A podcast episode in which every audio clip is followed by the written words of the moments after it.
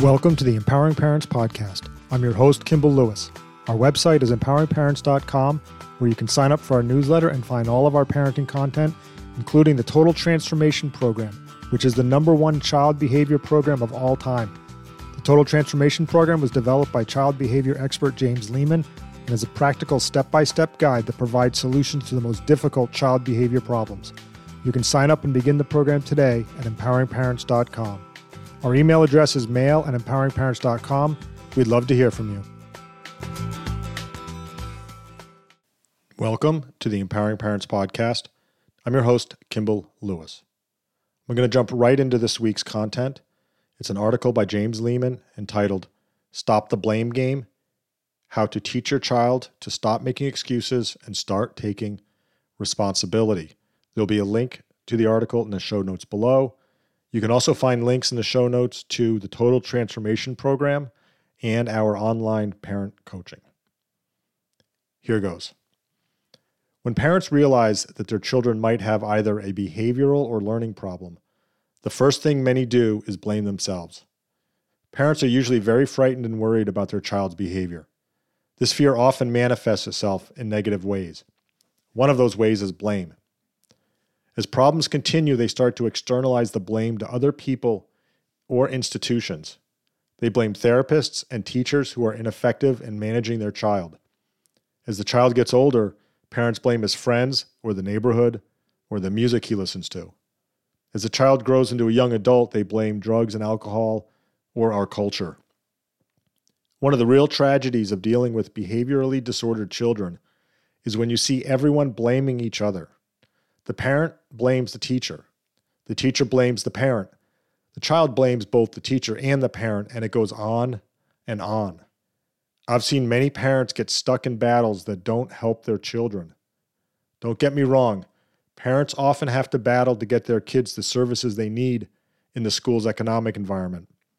But all too often, parents use those issues and other issues as excuses to justify their child's lack of behavioral or academic development, and that becomes a habit that's hard to break. Parents can literally become dependent on blame. After all, it's easier to fight with the school than it is to fight with behaviorally disordered kids. Again, I'm not minimizing the resistance from schools that parents sometimes experience, but they have to remember to also keep the focus on the child. The major problem with making excuses and giving explanations is that it doesn't help the child learn to manage him or herself or to perform. Blame prevents you from seeing your child in an objective light. Let's face it, parents have every reason to be afraid for kids who have behavioral problems or learning difficulties. Life is very demanding, and those demands start very early. Blaming and excuse making go hand in hand and they prevent you from understanding that no matter what the handicapping condition, no matter what the problem, each child has to learn to perform in a socially acceptable manner. Your child has to learn how to solve problems. They have to learn to interact socially as well as learn how to change and grow. It's true that there are cases where kids have a harder time learning than others. But that should be no excuse because your child is going to have to be able to perform when he becomes an adult, no matter what. Children shouldn't be allowed to blame other people, places, or things for not meeting expectations or completing tasks. In reality, when a child blames someone else, he's saying, It's not my responsibility because I'm a victim of that person, label, or thing. For instance, in the classic, My dog ate my homework, what the child is really saying is, I'm a victim of the dog, so I shouldn't be held to the same standard as the other kids. Make no doubt about it, kids who see themselves as victims and are allowed to perpetuate that rationale have a tough time achieving the very difficult milestones their early life development demands. When kids play the victim game with their parents or teachers, they should be told, Blaming the dog doesn't solve your problem. You need to have your homework done by the end of the day or you'll get a zero. Parents can also utilize that same analogy when dealing with social situations. Blaming your sister for why you hit her doesn't solve the problem of no violence in our home. and you know the consequences for hitting. That's what we need to say to our children. And have your child perform those consequences immediately. Consequences for inappropriate behavior should be clearly understood by everyone before incidents occur. Remember, consequences are the results of poor choices, not the punishment for bad behavior. On the other hand, when parents make excuses for their children, it's a way that they minimize the problems their children are having. Often, excuses are simply the explanations.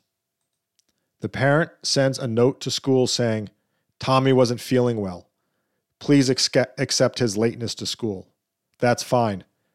But parents of children with behavior problems are forced to make explanations every day, and those explanations transform into excuses for the child's behavior. They excuse the child's refusal to do homework at home. They make excuses for the child fighting and arguing with other kids, both in and out of the house. They make excuses for the child's rudeness.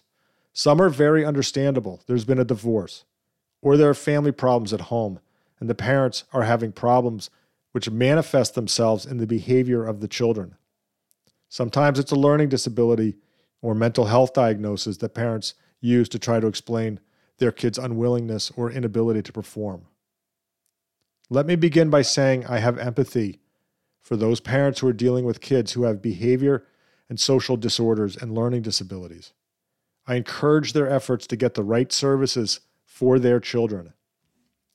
Nonetheless, my experience from working with older children is that the validity of these handicapping conditions for explanations of inappropriate behavior or lack of functioning skills become less and less meaningful as time goes on. No matter what diagnosis is in the early or middle school childhood, these children have to grow up and learn to perform like adults. It's my experience that parents put a lot of effort into seeking the right diagnosis, looking to the diagnosis to change the behavior. I've had parents tell me triumphantly that their child has been diagnosed with bipolar disorder or ADHD, as if that changes anything.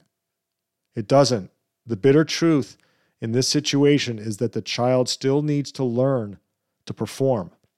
What happens in these cases is that the parents identify their children as the victim, a victim of a learning disability, a victim of a mental health problem, which they use to make excuses for the child's inappropriate behavior and poor performance. The problem with victim thinking is that it lessens the expectation that the child will learn to take care of himself in the adult world. Know this adults with ADHD or bipolar disorder still have to get up every morning and go to work, get along with their colleagues, respect their supervisors, and perform and be productive. Kids with dyslexia, Asperger's syndrome, or other neurological impairments have to lead productive lives if they want to make it in society. There's just no getting around that. If you see your child as a victim, he will eventually see himself that way too.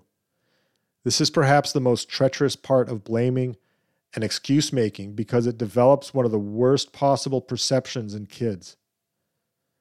Since I'm a victim, the rules don't apply to me. That's the real danger. There are rules that accompany learning. There are rules that accompany individual change. Children who don't follow those rules often don't learn and don't change.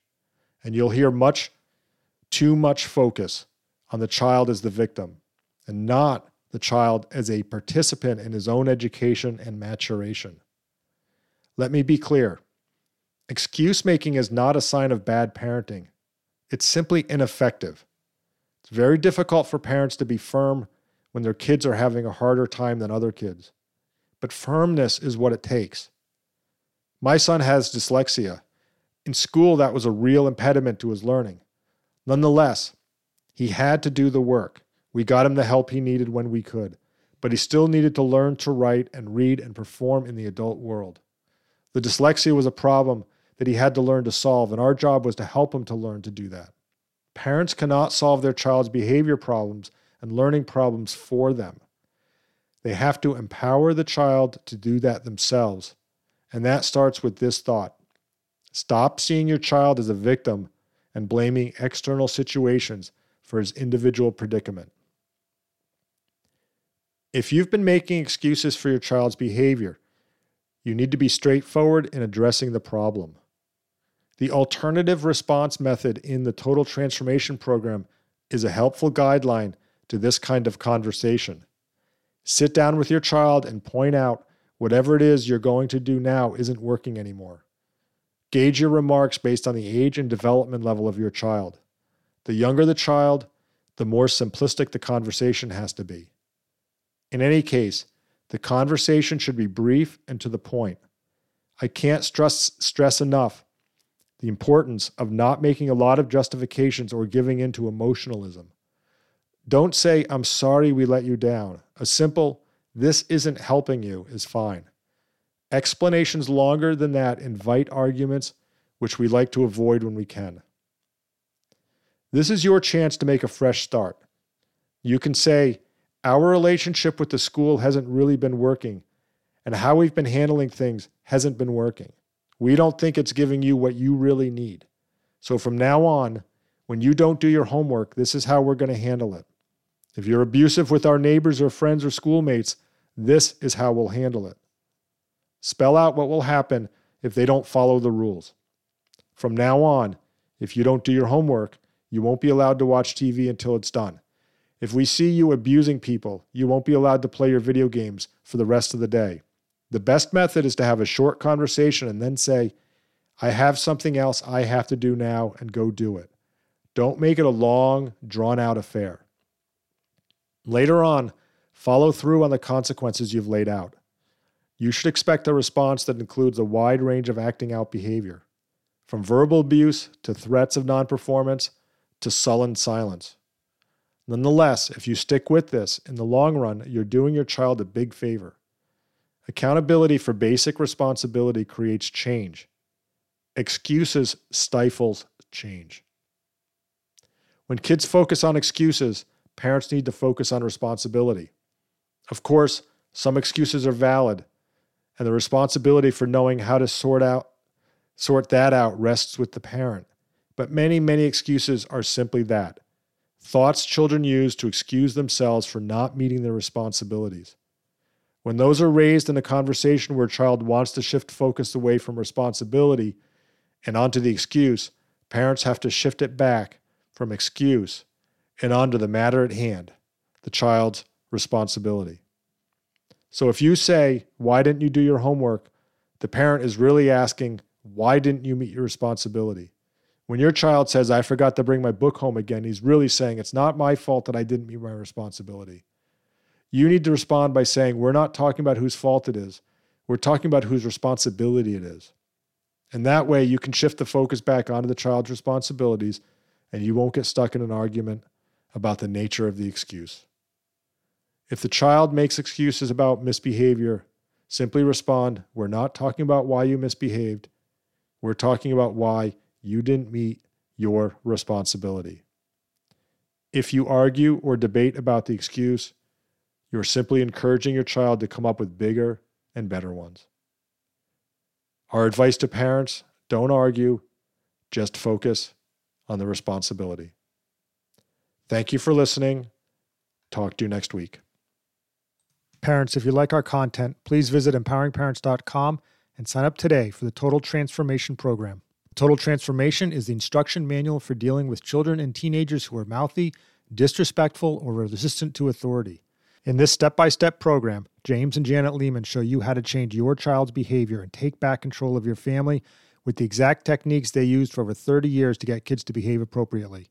And when you sign up, add the parent coaching option and schedule your first coaching phone call today. Thank you for listening to the Empowering Parents Podcast. Talk to you soon.